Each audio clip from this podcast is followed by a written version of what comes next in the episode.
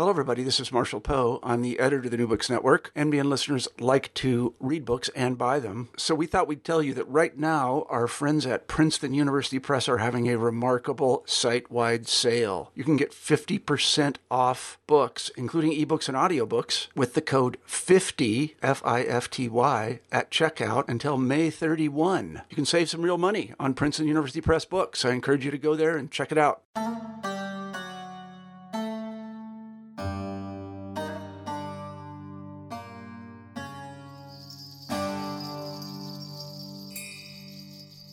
The story of Muslims in America has primarily been told through the experiences of men and often revolves around narratives of immigration.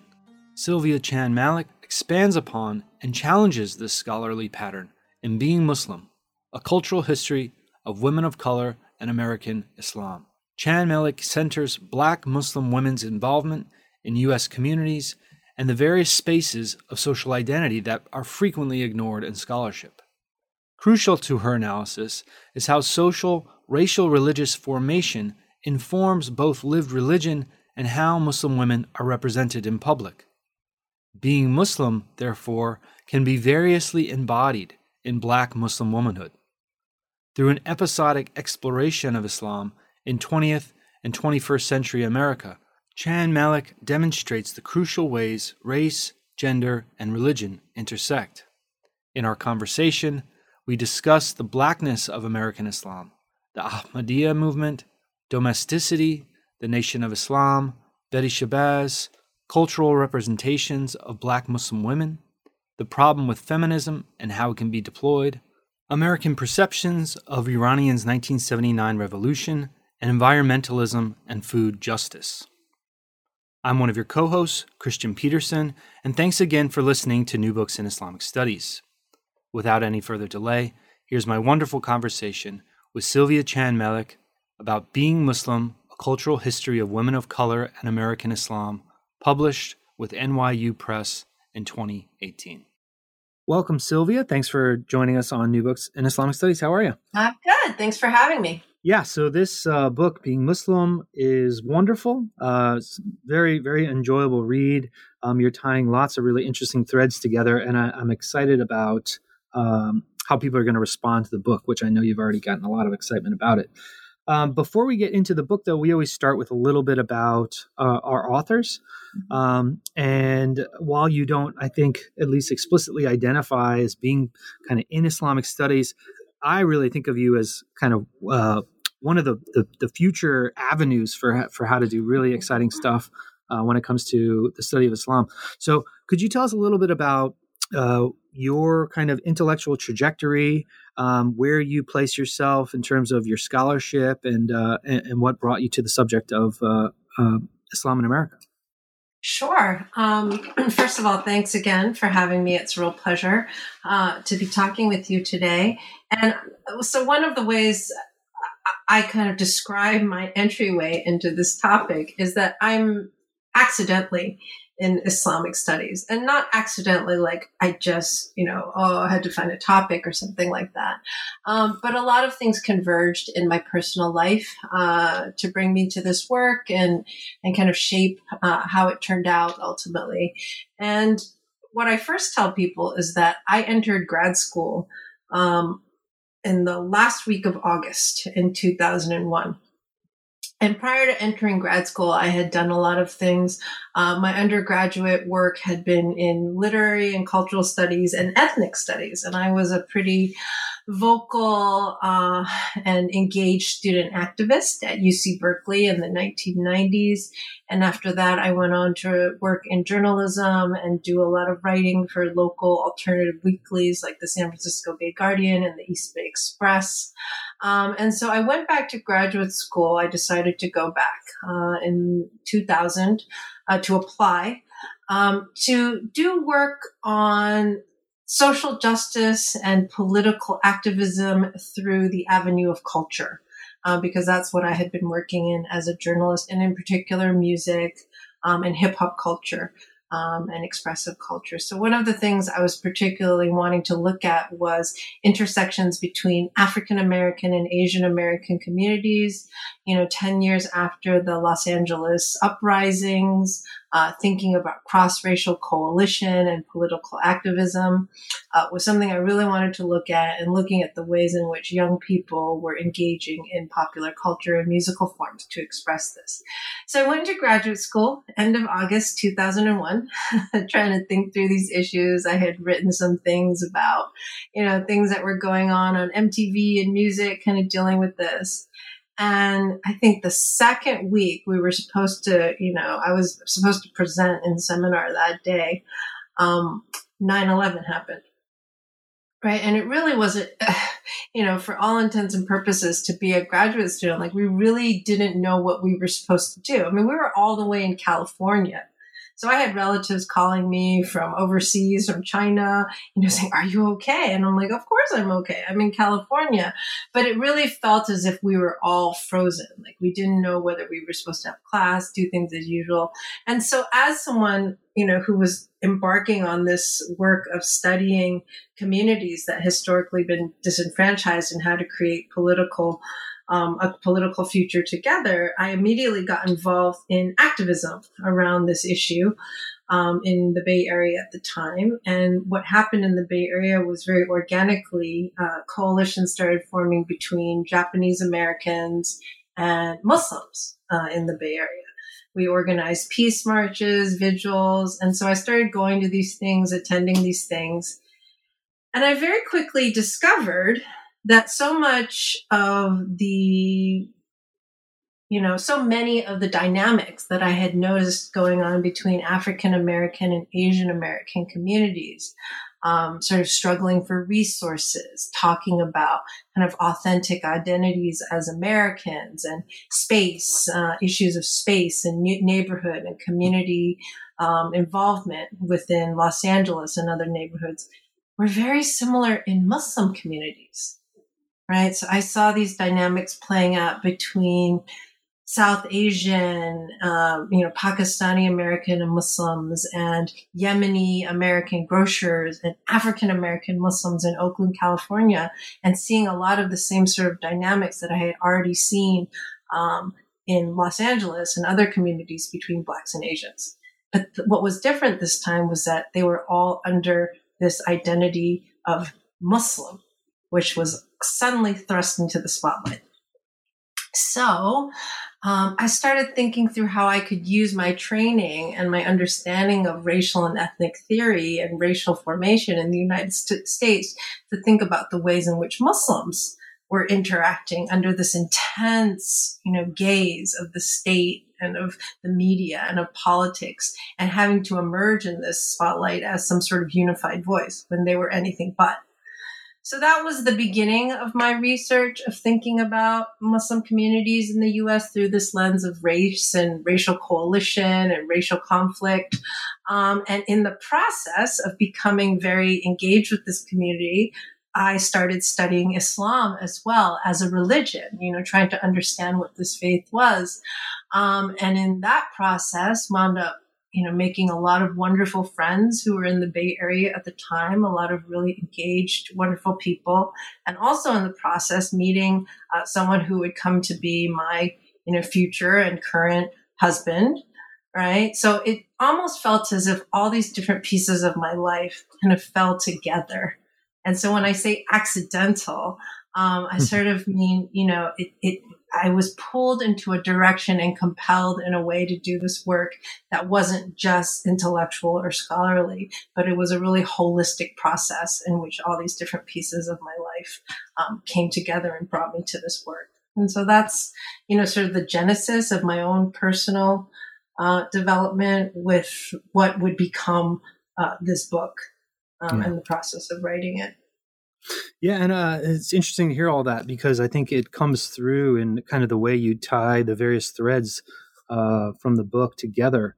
Um, how those kind of personal interests and, and your kind of educational interests uh, are intersecting there. Mm-hmm. Oh, and just to mention really quickly, yeah. my PhD at Berkeley was in ethnic studies in the ethnic studies department. So that is an interdisciplinary department in which we look at both cultural and social uh, social social science methods um, to study race and ethnicity, both in the United States and beyond. So, you know, it was a very wide ranging department. I was trained by cultural studies folks, social scientists, sociologists, political scientists, anthropologists, historians. Um, but interestingly enough, and I, wanted to add this, I was never trained by anyone or talked to anyone in religious studies during my graduate work. Um, and so for me, it was a it turned into this very personal, you know, journey, both in terms of seeking out, you know, how to understand Islam in the context of these political dynamics I was looking at. Um, but it also became a point of intervention for me, where I started to see that in political activism and per- particularly in the progressive left, uh, religion is something that is really under discussed and misunderstood in terms of how to approach it as something that can be incredibly generative and necessary to understand as we try to build movements. Hmm. Um, now, well, one of one of the kind of threads that uh, goes through this book, which you you bring up in the introduction, is what you call the blackness of American. Islam. Um, I'm wondering if you could kind of spell this out for this. What, what do you mean by that phrase, and how do the subjects that you bring to understand Islam in America, uh, how does it transform uh, kind of the typical narratives we hear about this community? Right. Um, so one of the things, you know, in ethnic studies or in the study of race uh, and ethnicity in the United States, one of the ways that we talk about it or I think about it with my students is how do we understand not only the presence of things in the archive or, you know, historical documents, literature, voices, etc., but how do we understand the absences? You know, that's something that you know, we ask students and try to think through ourselves. And as you start to understand kind of how to read absences, um, like who was this building built by? Whose labor was it? Um, you start to understand that the absences are actually presences, what Avery Gordon calls this seething presence, and she calls it ghostly matter right? Uh, she has this book called Haunting and the Sociological Imagination, right? So when I started thinking about what Islam was or is in the United States, as someone who doesn't come from religious studies, who really is a scholar of lived religion and how people have lived, uh, you know, how lived and expressed their religious identities within a U.S. context, I, I asked myself how to think through how Islam has existed as a presence in the United States, both in the cultural imaginary and the ways people have thought about what Islam is and who Muslims are, and in the lived remnants and legacies of who Muslims uh, have been and are now. So when I think about it like that, the fact that anywhere from one third, one fifth to one third of enslaved Africans who were brought to this country uh, were Muslim, right? That that just that idea that these enslaved peoples who who identified as Muslim, who had Muslim practices, came and brought that presence into the Americas, um, produced something it produced something that scholars have called, you know, they, have looked at how it, it, you know, certain types of West African musics influence the blues, right? Or influence certain ways uh, that food is prepared in African American communities and in American communities. The fact that the large resurgence of Islam uh, in this country after many of those practices were snuffed out by the brutality of slavery, right, came up in the early 20th century through groups like the Moorish Science Temple, the Ahmadiyya movement in Islam, and the Nation of Islam, which were predominantly African American, right? These created these practices and presences of Islam that don't just go away just because the practitioners may not be practicing.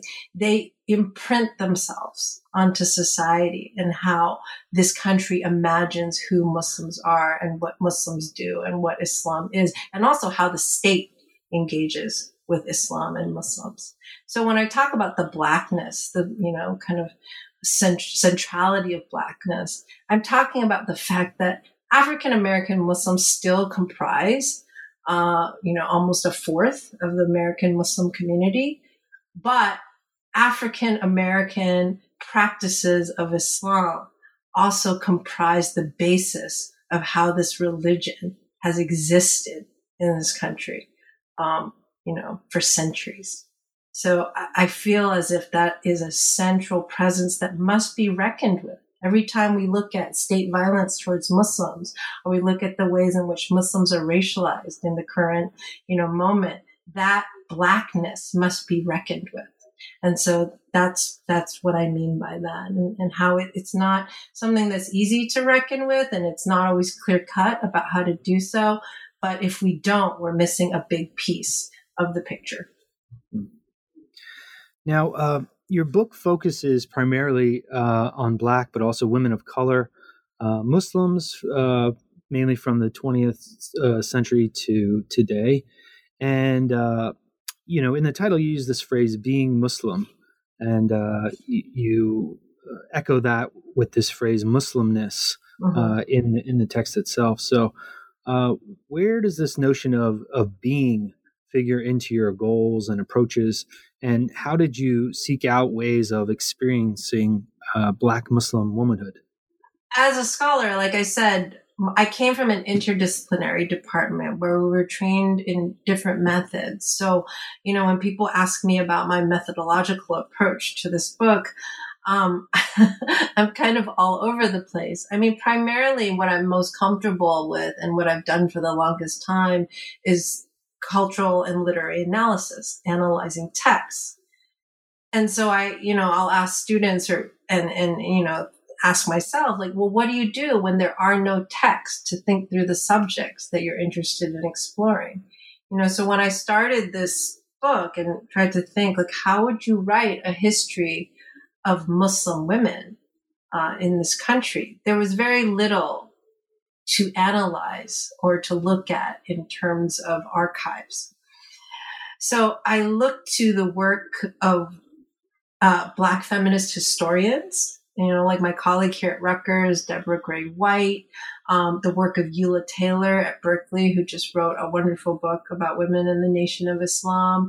Um, and I'm I was particularly drawn to Taylor's idea of street strolling, um, which she describes uh, when talking about the process of writing her book on Amy Jacques Garvey, uh, one of the wives of Marcus Garvey.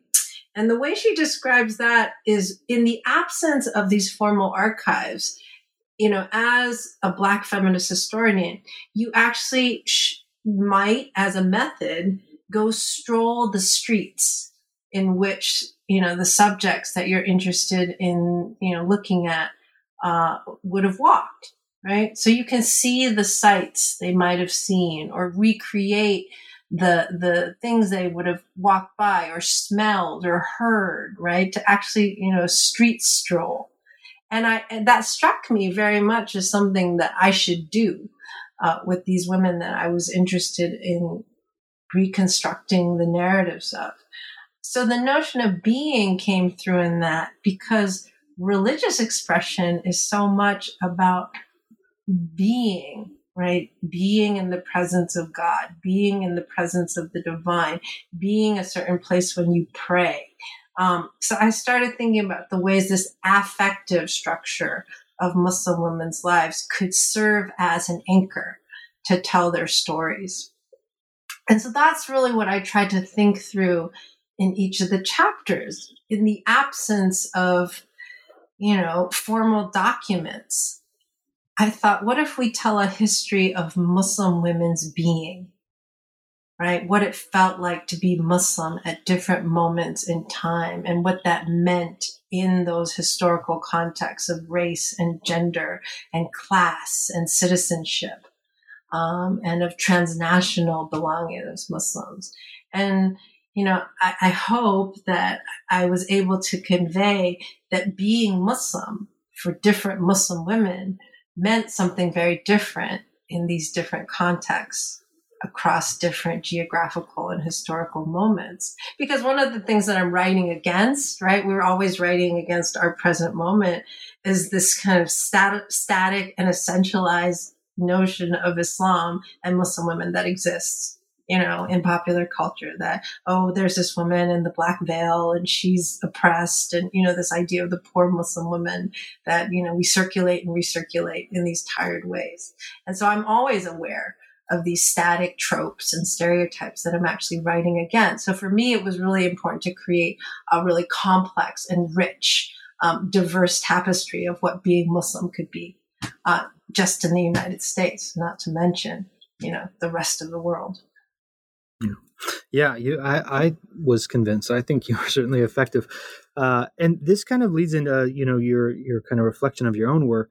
Um, I think signals uh, kind of some of the uh, theoretical apparatus you use um, in this notion of againstness, mm-hmm. um, because this is also part of how, how you're understanding your subjects.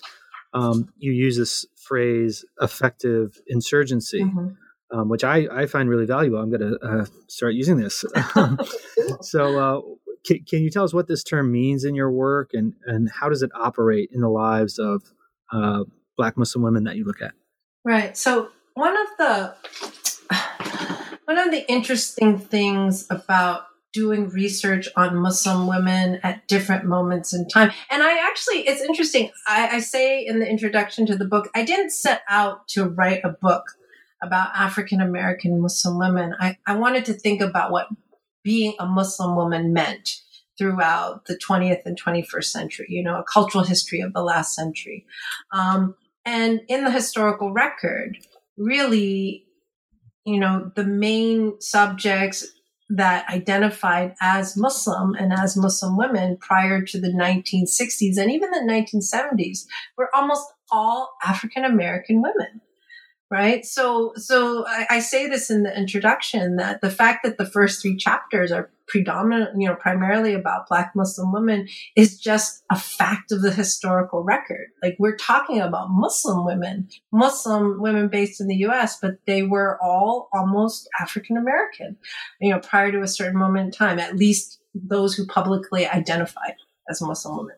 So I wanted to say that. And so from looking at Muslim women at different points in time, what I realized is there's a different set of circumstances which circumscribes and affects the way women have been Muslim at different periods in time. And as you know, you likely know, and most of the listeners would know, women's bodies are always sites of struggle they are always, you know, women's sexuality, you know, especially for Muslim women, how Muslim women dress, how they are supposed to act, how they behave in public space. These have always been questions of politics that are taken up in the political sphere. So it occurred to me that it feels a certain way to be Muslim and to be a Muslim woman, right? And how you feel is very contingent upon that those circumstances around you right what the politics of any given moment are so one would imagine right now in 2018 in the midst of all that's going on uh, in this country at the moment with the Kavanaugh hearings and the Me Too movement and the Muslim ban and all these things, it feels a certain way to be a Muslim woman. So when I talk about affective insurgency, in the U.S., which is um, uh, uh, um, a white, you know, European uh, majority country and a Christian majority country, and it has been, right? To be Muslim and a person of color, African American or otherwise, right, is to live as a minority religion and racial and ethnic category, which then must ex- express its you know, religious and racial and gendered identity against that dominant norm. And again, I just wanted to capture the feeling of it, that it's not just a conscientious sort of like political protest expression, but that it actually manifests itself in how we carry ourselves every day, you know, where we choose to walk, where we choose to, you know, pursue our education, what it feels like to walk to the store. You know, women, we think about, you know, what we wear. You know, if you're a Muslim woman, you think about, oh, is it safe for me to go out? Should I tie my scarf a different way so I'm less conspicuous? And so to do this is affective in that you always feel those types of sensations in your body. And it's insurgent because you are always operating against the norms of what an acceptable or a normal quote unquote citizen subject should should look like and be like you know at a given moment in time. And there has never been a moment in the united states in which to be a muslim woman a muslim woman of color uh, a muslim woman who either wears or doesn't wear a scarf has been the norm so it's always insurgent in that way. You always have to express your identity against the norms at any given time. So that that's how that kind of concept came up.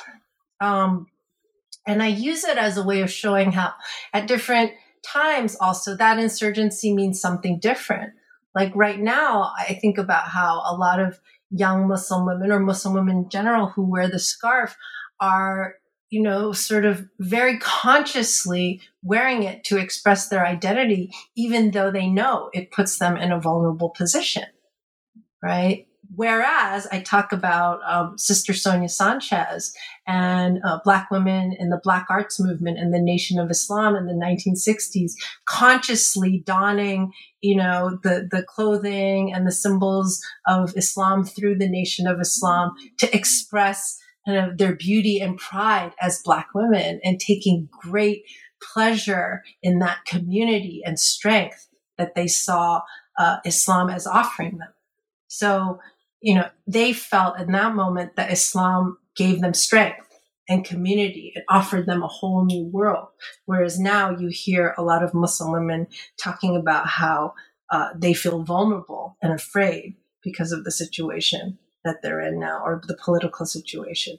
So it means different things in different times and, and it shifts, but it's always felt in the body. And it's also always something very intimate, yet very public at the same time. So you take this episodic approach in, in terms of a, a number of case studies, and you begin uh, with an image, a really kind of um, kind of interesting image from uh, the 1920s mm-hmm. of uh, four African American female converts, mm-hmm. um, and through this image, you kind of it's it starts starts the chapter off um, as kind of a, a kind of more uh, robust exploration of the various uh, social components happening around around these figures. So. Um, can, can, you kind of set up this image for us sure. Uh, because it does help us with this analysis um, and then kind of uh, walk us through uh, some of the social settings uh, of African Americans um, in the 1920s that you're looking at. Uh, the Ahmadiyya movement, uh, movement, that becomes important uh, here for understanding these women, and um, what are the ways that the the women in the 1920s um, are being Muslim in this context. Mm-hmm. So the image is one that um, I had been kind of interested, fascinated in uh, for a long time. And that is because this particular image, and let me explain to the listeners um, that this is a sort of stock Victorian sort of photograph of four African American women posing. It's very clearly clearly a studio photograph where they've been posed and asked to dress up and positioned. Like two are seated in chairs and two are standing, and they are dressed in this type of interesting clothing where they seem to be wearing their church clothes in some way, like nice blouses and skirts or dresses. And I think a number of them even have church hats on, right? But in addition to their church clothes and hats, they have various types of sheets and you know uh, bedcloths and in one case it even looks like a big quilt wrapped around their heads and their faces and wrapped around their shoulders in ways that resemble uh, muslim women's coverings right? So they're clearly identifiable as Muslim women, right? But the ways in which they create this identification has been done from items that they seem to have found in their homes that they might have had in a chest and are in addition to the clothes um, that they might have worn to a nice gathering or to church. So this picture was taken in 1922, at the end of 1922, uh, on the south side of Chicago. Uh, is where uh, I believe the picture was taken. I don't know the exact location of the studio. I believe it was actually taken at the Ahmadiyya Mosque on the south side of Chicago on Wabash Avenue. Uh, and the four women were converts to the Ahmadiyya movement uh, which was uh, a missionary movement, which was one of the earlier, earliest uh, movements of Islam in the early 20th century. And it was preached by South Asian missionaries who were trying to uh, bring Islam to the United States. And, and without kind of going into kind of the larger, you know, ways in which they proselytized, uh, it's significant to note that the Ahmadiyya movement was the movement uh, that converted many of the prominent jazz musicians, such as Yusef Lateef, Ahmad Jamal, McCoy Tyner, uh, etc., um, to Islam during this period from the 1930s to the 60s or so. So these four women are in this picture, and this picture is used in many different text, not textbooks. I guess we don't really have textbooks, but uh, uh, histories and narratives of Islam in America. It, it, appears in a number of books. And so what I always asked was, okay, you know, just very basic sort of question. Like, so we keep using this picture of these four women as a way of showing, okay, black women converted to Islam. There were Muslim women in these movements. Um, but no one ever bothered to actually look into who these women were and what their story actually was and what might have motivated them to convert to Islam. If we did sort of indicate that, if scholars did indicate that, they would say something like, oh, they were, you know, swept up in the movements for black nationalism that were taking place at the time in which, you know, conversion to Islam was encouraged. And so, okay, the women were black nationalists, but that didn't really seem sufficient to me to understand their stories. And so sort of the work of being a feminist historian or doing feminist historical work is to really try to understand the perspectives uh, of women, you know, at, at, a given moment in time. So that's basically what I tried to do. I tried to actually look for this is my most archival chapter I tried to actually find who these women were and through a variety of methods, you know, looking at the conversion rolls that the Ahmadiyya movement kept meticulously, um, looking at uh, census documents, looking at uh, local address, you know, uh, lists of addresses and things like that. I was able to find uh, one of the women pretty well covered in the documents, a woman named Florence uh, or Sister Zainab uh, who I was able to track from her birth in Maryland uh, to her move to Chicago to her conversion to Islam in 1922. And so I did, I employed what I spoke of earlier, Ula Taylor's method of street strolling and trying to think through how someone like her, who was born into a family of six, uh, you know, formerly enslaved people, uh, her father was, you know, uh, enslaved and then moved to Ellicott City, Maryland, where they had six children. How would a woman like her, who worked as a maid and a domestic worker and a nanny, come to the south side of Chicago and decide to become Muslim and be convert through a South Asian missionary who, you know, spoke of a religion she might likely have never heard of prior to this. So you know, the, the chapter is just a way of thinking through the different components in that story, which might have, which I look at as being her relationship to the black church and why certain women, working class women, turned away from the black church, the ways in which Chicago was emerging as a global city at that time, you know, through the World's Fair and different things that were going on, and the ways in which black women were under constant threat of sexual and physical violence and how they were looking for opportunities to find safety and also um, advance themselves educationally and find more opportunities for their children. So all of these are reasons uh, I consider in thinking through how Florence uh, encountered and then became Muslim through the AMI. Hmm.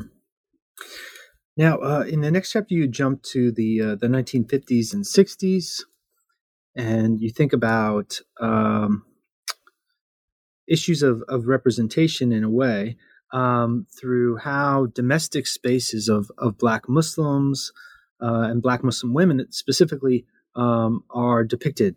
And you use a, a, really interesting set of sources, uh, kind of diverse and um, you know really engaging. And uh, looking at these types of sources, what what what do you find as kind of the the trends or the themes in uh, the portrayals of Muslim women during this period? Um, how how do they get framed? Mm-hmm. Um, and uh, what what cultural representations do we have of, of Black Muslim women during this time?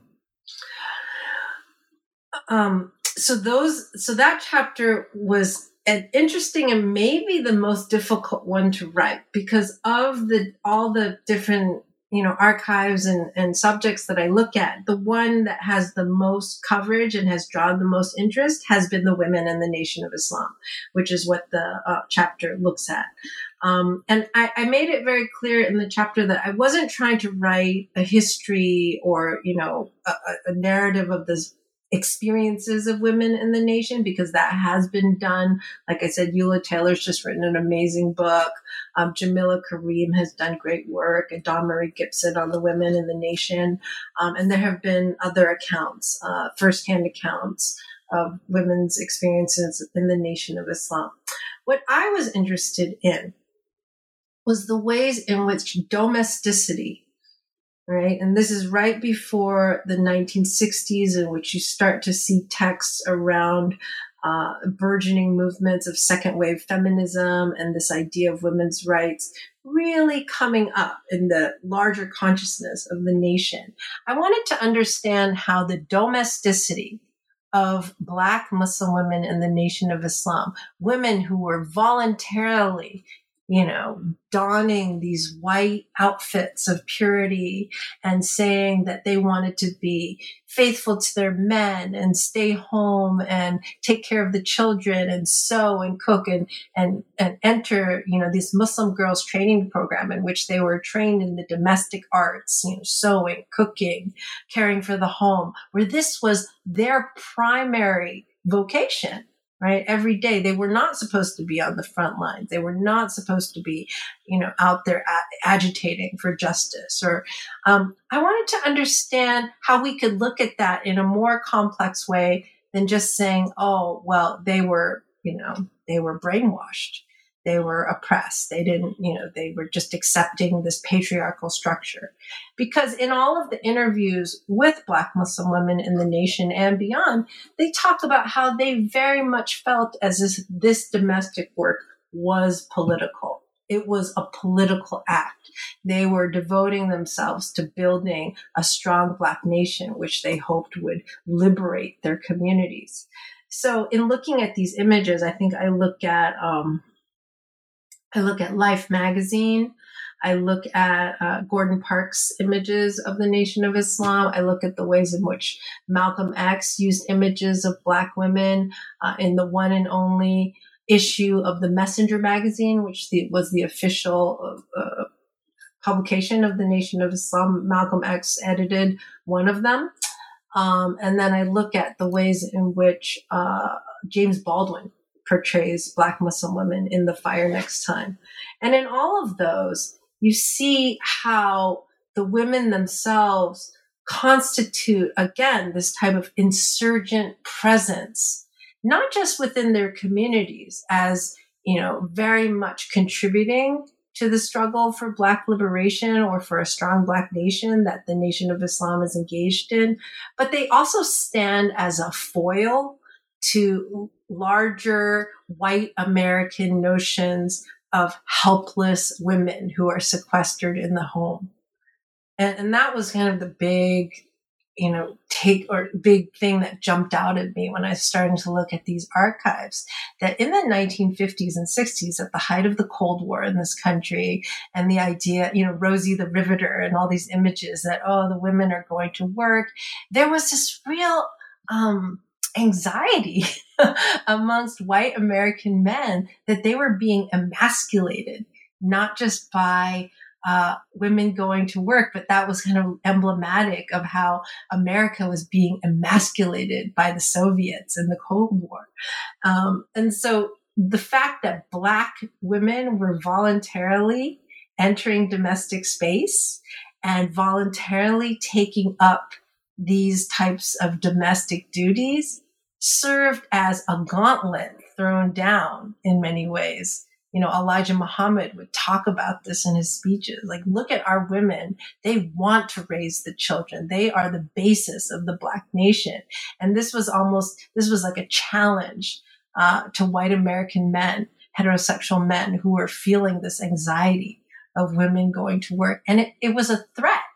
It was a threat. And so that's also something I noticed in my readings of the images um, and the response to them that white uh, African American Muslim women performing household duties was frightening to this country.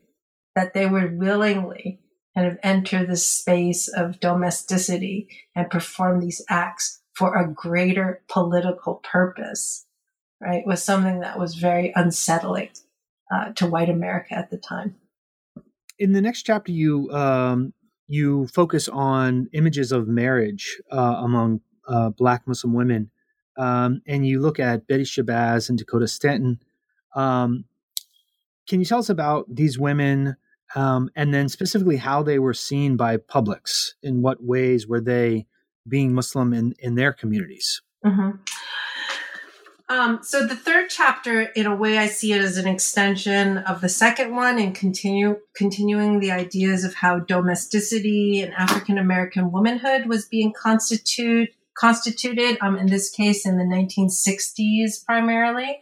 Um, and I wanted to really think through how two women uh, that some people are familiar with, uh, Betty Shabazz, who was the wife and then widow of Malcolm X, um, and Dakota Staton, who was a well-known jazz singer at the time, publicly identified um, as Muslims, but were always seen through or in the shadows of their you know, in some cases, more well-known husbands. Dakota Staton's husband was a trumpeter, jazz trumpeter named Talib Daoud, who was, in many accounts of her life that exist, um, seen as a sort of Svengali figure in her life that sort of controlled her and made her Muslim as a type of, you know, control, control, uh, con- and uh, control, um, ideological control over her. So, what I wanted to think through was how these women actually, if you look at their stories, uh, chose to be Muslim and actively constructed their identities as Muslims in a public and in a cultural milieu in which there was really no such thing. There was no such thing as a public uh, publicly facing Muslim woman in the United States at that time who identified as such and was on the cover of magazines and did all these things right, that they did, that both Betty Shabazz and Dakota Staton did. And so in thinking through that, I wanted to understand how, again, against this idea that marriage was constrictive, that they were oppressed by their husbands, um, and against these ideas that would also emerge in second wave feminist politics, how they actually saw their marriages as these spaces of solace and safety from which to build their identities as public Muslim women, right? And so for Betty Shabazz, who's the more well known of the two, um, as Malcolm's wife and then as his widow, I look at the ways in which she created a persona, right, in the press and both in private letters that she wrote to Malcolm and Elijah Muhammad, the leader of the Nation of Islam, in which she, you see her kind of piecing together what being Muslim means in her life and how she expresses that in her own desires to do things like go back to school, um, or you know advance her children or you know get her children into certain schools. And then after uh, malcolm's assassination right? She very consciously chooses to live her life as a muslim woman. She puts her children in islamic school. She takes them to the mosque you know every week. Um, and she she she passes that on to them but she does throw so through the legacy of her husband and his, you know, his legacy of uh, uh, black nationalism and black empowerment. And so her conception of Islam to their six daughters is always um, a negotiation between her role as Malcolm's wife and then widow, and through her own exploration of Islam. For Dakota Staton, who was a really well known jazz singer, um, many people see think Islam ruined her career, but I look at these uh, press images of her and think of the ways that she saw Islam as a space of safety and solace from the types of you know, aggressions, micro and macro, that she experienced as an African American woman on the jazz circuit who was touring in clubs, very likely, you know, the subject of sexual advances and always on the road, traveling, touring, right? She saw this idea of being able to stay home and be a good Muslim housewife as, a, as an empowering uh, a, a sort of role for her I mean, I'm, I'm sure this was not, you know, always the case. And it, she did ultimately wind up divorcing uh, her husband and moving to England, where it's unclear whether she, you know, practiced Islam or remained Muslim. But she very much constructed a persona around being Muslim that was both a critique of her career um, and also uh, an embrace of the sort of politics of being a black woman um, who was choosing to be in domestic space, um, understanding that that was a political act at that time. So, so it's it's it, that one is a little hard to talk about because I, I kind of see the contradictions that exist, but that was part of the work to kind of look at these contradictions and not say, well, you know, they were empowered, they were not empowered. That's part of what I want to say about being Muslim in general, that it's not just an empowering or feminist identity, or it's not not an empowering or feminist. It's not an oppressive identity. It's one that changes even within the space of, you know, day to day life for women in which they negotiate every single day. Now, uh, the the I, I, don't know if you say half, but the second uh, sections yeah. of the book uh, mm-hmm shift gears a little bit. And uh, one of the kind of threads that run through them is uh, questions of, of, of feminism. Mm-hmm. Um, in kind of and it's I guess con- contestation and uh, mediation. Um, so maybe you could tell us a little bit about that, and then how that kind of uh, you know questions of feminism plays out. Um, first, in the case of uh, kind of portrayals of uh, the Iranian Revolution, mm-hmm. um, and how how forms of femi- feminism uh, or American forms of feminism respond to uh, our, uh, Iranian women and and issues of uh, the veil. Right. So that chapter I always talk about, you know, I talk about in the overview of the book. Chapter four is is is a type of shift from the previous chapters insofar as I'm really looking at what Islam becomes in the national imaginary um, after 1979. So prior to the 1970s, as I say, Islam is predominantly African American in the country. I mean, people aren't really talking about Islam and Muslims the way, you know, we sort of have for the last 20 or 30 years now as this foreign presence, as this um, presence that's associated with terrorism and radical fundamentalism and, you know, all these different uh, signifiers, you know, all these things that it's come to signify uh, post 9 11. Prior to the 1970s, if you're talking about meeting a Muslim or engaging a Muslim, you're probably talking about an African American Muslim. This isn't to say that there weren't non Black Muslims in this country. There certainly were, um, but they weren't particularly vocal or covered in the press or in the public sphere.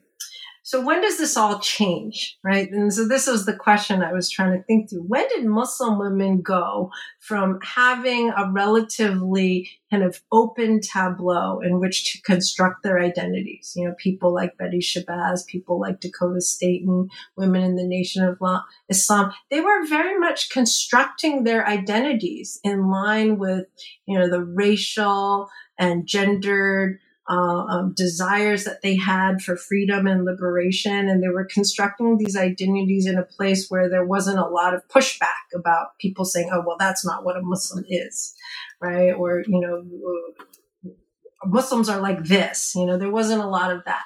That changed in the 1970s. And that was because of the geopolitical crisis between the US and the Middle East around oil right? And in this context, and six, eight months before the Iranian hostage crisis, uh, the big event that introduced this figure of the veiled Muslim women to the U.S. general public was the Women's March in Iran.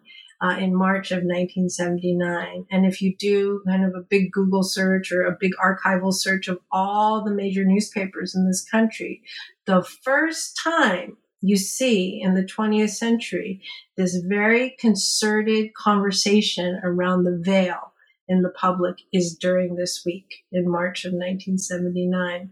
And so the way I look at this media coverage, every news, every station covered it, every big newspaper covered it, um, all the big magazine, all the big news magazines, Time, Newsweek, etc., all covered it.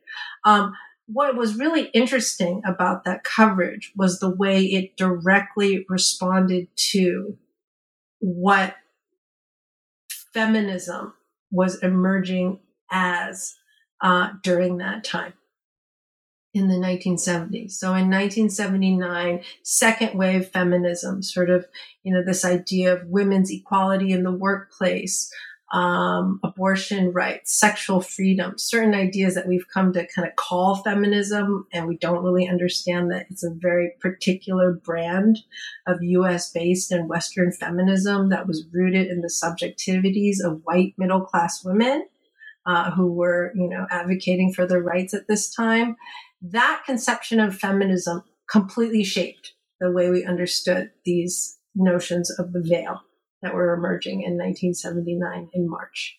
And so I try to look at the ways in which second wave feminist ideologies produced this, what I call this American discourse at the veil of the veil at the time, and how this is also very much affected by the ways in which US based second wave white middle class and upper class feminists were unable or unwilling to deal with issues of race within uh, U.S. feminist conversations, challenges by Black feminists, challenges by queer and you know uh, uh, Latino and Native feminists. Right? They were white heterosexual middle class to upper class women um, who were creating a certain idea of what women's rights were, and these very much shaped why women in Iran at this time became who we needed to save to try to bring the feminist movement global. And so, uh, you know, a lot of my chapters, I think a lot of this book is not, as someone who works in American studies and critical American studies, a lot of the chapters are not just about, you know, Islam or Muslims, but they're a larger story of how we as a nation have responded to the presence of Islam and Muslims in this country. Um, and this this one in particular does that. I mean, I think it really thinks about the ways in which why uh, the, the, the conversation around the veil is the way it is in the United States. It's different than it is in Europe, right? And the issues of race and class and gender and sexuality that play into that um, in, in how we talk about it in the United States. Yeah, and I, it leads nicely into um, the kind of final full chapter, which you do think about uh, uh, women of color um, and kind of various interpretations of uh, kind of egalitarianism or feminism, uh, what we might call uh, Muslim feminism. Um, can you can you kind of outline this to uh, to listeners? What um, what made you choose these specific women? What kind of threads do you see across the way they uh, they are being Muslim? Mm-hmm. I think one of the major challenges of writing any book about Islam that comes into the contemporary era in the United States right now is that it's still unfolding in real time at every single moment, right? Like you don't know what's going to happen from one day to the next. So I actually struggled really hard with how to like write a closing chapter of this book, right? Um, and and and for me, you know, kind of what I came to was that I really needed to see who was on the front lines or not the front line. I mean, I don't know. I don't like that sort of military metaphor, but who was actually working in the field and doing the type of work that I saw as an extension of all these previous iterations of being Muslim that I think about in the book. Right. And so I, I tried to kind of work through this idea of Muslim feminism, even though I very clearly say that many Muslim women don't want to be called feminists. There's a lot of meanings and kind of tensions around that word where they may not be, you know, may not want to be labeled as such. But I wanted to talk to women who were working or had been working um, in this intersection of what it means to be Muslim in the United States, what it means to be a woman in Muslim communities in the United States, um, and, and intersecting with larger struggles of social justice, enfranchisement, um, politics, right? And doing so uh, in a in a distinctively U.S. context. So the four women I talked to, um, Sister Aisha Al Adawiya, who is a long-time uh, activist and advocate uh, for Muslim communities, not just Muslim women, but Muslim communities, has worked with the UN and lots of, you know, NGOs and nonprofits talking about uh, human rights discourse in Islam, um, is just being honored this week um, with a Lifetime Achievement Award um, by CAIR, the Council for American Islamic Relations. She's someone I interviewed to think through how she, as an African American woman, came to do this, you know, uh, work uh, over the course of you know her life. I talked to Asifa Quraishi Lands, who's um, a law professor at the University of Wisconsin Madison, who's worked extensively uh, on women's rights issues within uh, the United States and thinking through how Islamic law operates in the courts. Uh, and how they, they, you know, how Muslim women deal with things like domestic violence and how that gets mediated within the court system or and then within muslim communities themselves where a lot of these issues are very difficult to talk about. Um, laila al-marayati who is a physician in southern california palestinian american who has always infused her work as a doctor uh, and an OBGYN with struggles for Palestinian justice, right? Um, and, and how she thinks through her position as a Palestinian American woman and as a Muslim. And finally, Hazel Gomez, uh, who's a Latina, Latinx convert to Islam, who is working in a community in Detroit, uh, trying to build uh, a Muslim community that is very tapped into local struggles um, around uh, urban redevelopment and and housing crisis. And you know you hear about things in in Michigan you know water issues land issues all of these things. So again I wanted just to have women talk about what they're doing and have those voices and those stories stand as clearly growing out of the larger legacy and histories of the ways Muslim women have always organized and struggled against uh, the circumstances that not only impact their lives, but impact those of the communities around them.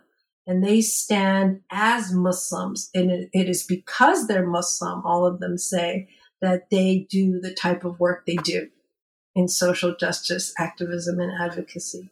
It is Islam and being Muslim that produces that impulse in them. It is part of what drives them. And I wanted to capture that um, in their own voices. And that goes into the epilogue and conclusion as well. I don't know if you were going to ask me about that.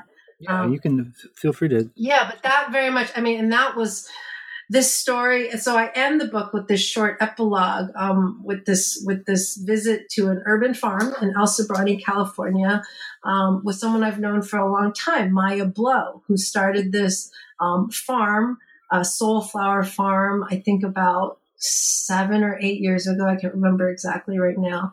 Um, and she is uh, a, a, mixed race african american and white uh, muslim woman um, who has kind of gone through this journey of both being Muslim and learning homeopathy and urban gardening. I mean, urban urban farming and you know buying her own farm and that dream of uh, ecological you know uh, space and trying to build this space um, has been very closely intertwined with her spiritual journey and in this moment, you know, with all of the political stuff going in, going on, we're also living in this moment of intense ecological crisis, right? Climate change, natural disasters are happening at an unprecedented rate, right? And so one of the things that Maya talks about that being Muslim kind of taught her was this closeness and intimacy that Muslims are supposed to have with their environment and the earth and how Muslims are stewards of this earth. Right. And so she um, has always seen her journey, um, her spiritual, her religious, and her journey as um, an urban, urban farmer, as an activist, as completely intertwined. Right? And so she's created this space, Soulflower Farm, in which now she kind of started it off as an expression of her, you know, maybe of her spiritual identity, but now has opened it up and is doing um, workshops with uh, people who recently got out of prison to teach them how to work the land, opening it up for spiritual retreats for women of color to find a place where they can convene and talk about their issues. And this comes out of this moment we're in of ecological catastrophe, of climate change, of racial injustice, any, racial uh, and gender inequality. And her farm stands as this space in which she is taking her identity as a Muslim and putting it into um, an actual physical space, a farm, in which she can gather together all these different ways of being and kind of bring them into uh, what she sees as the imperative of her faith. Uh, yeah, it's it's an excellent book, Sylvia, and thank you for writing and thank you for sharing. Um, I also I'm, I'm going to say that I will uh, continue to judge the book by its cover. It's a beautiful cover, and I was hoping you could maybe just tell folks, um, you know, they could easily view the cover. So could you tell us a little bit about uh, the cover? Yes, I am. I was incredibly blessed uh, to get the permission of an amazing artist who is an African American Muslim woman based in Atlanta, Georgia, um, named Ke- Kelly Izdihar Crosby. Um, and I have been a long time admirer of her work. Um, she she does amazing work. She has a website, I think, where you can view all her different paintings. And luckily, uh, we had some mutual friends, and so I was able to reach out to her and ask if we could have permission to use this beautiful painting, which is called Henna Hands, um, for the cover of my book. And she, you know, very kindly and graciously agreed.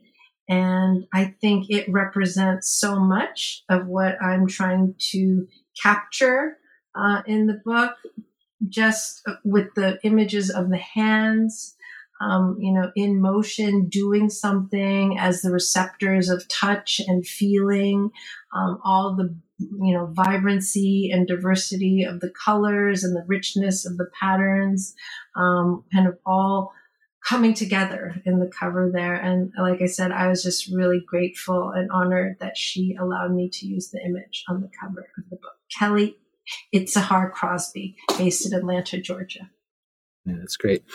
Um, now, Sylvia, all of us in Islamic studies are hoping you're not leaving us and going off and doing some project that is totally speaking to other uh, other disciplines or areas. Uh, so our fingers are crossed. What uh, what kind of things are you working on now? Um, and what can we hope for in the future? Well, actually, Kristian, I probably will be in touch with you more in the future because what I've really been thinking is interesting and important for scholars of both Asian American studies and Islamic studies to think through um, are the intersections of Asian American identity and Islam, and not just in terms of you know a book about Asian American Muslims, non South Asian American Asian American Muslims, so um, Muslims of Chinese American or Korean American or Vietnamese American or even Southeast Asian, Indonesian, Malaysian um, American communities in the United States.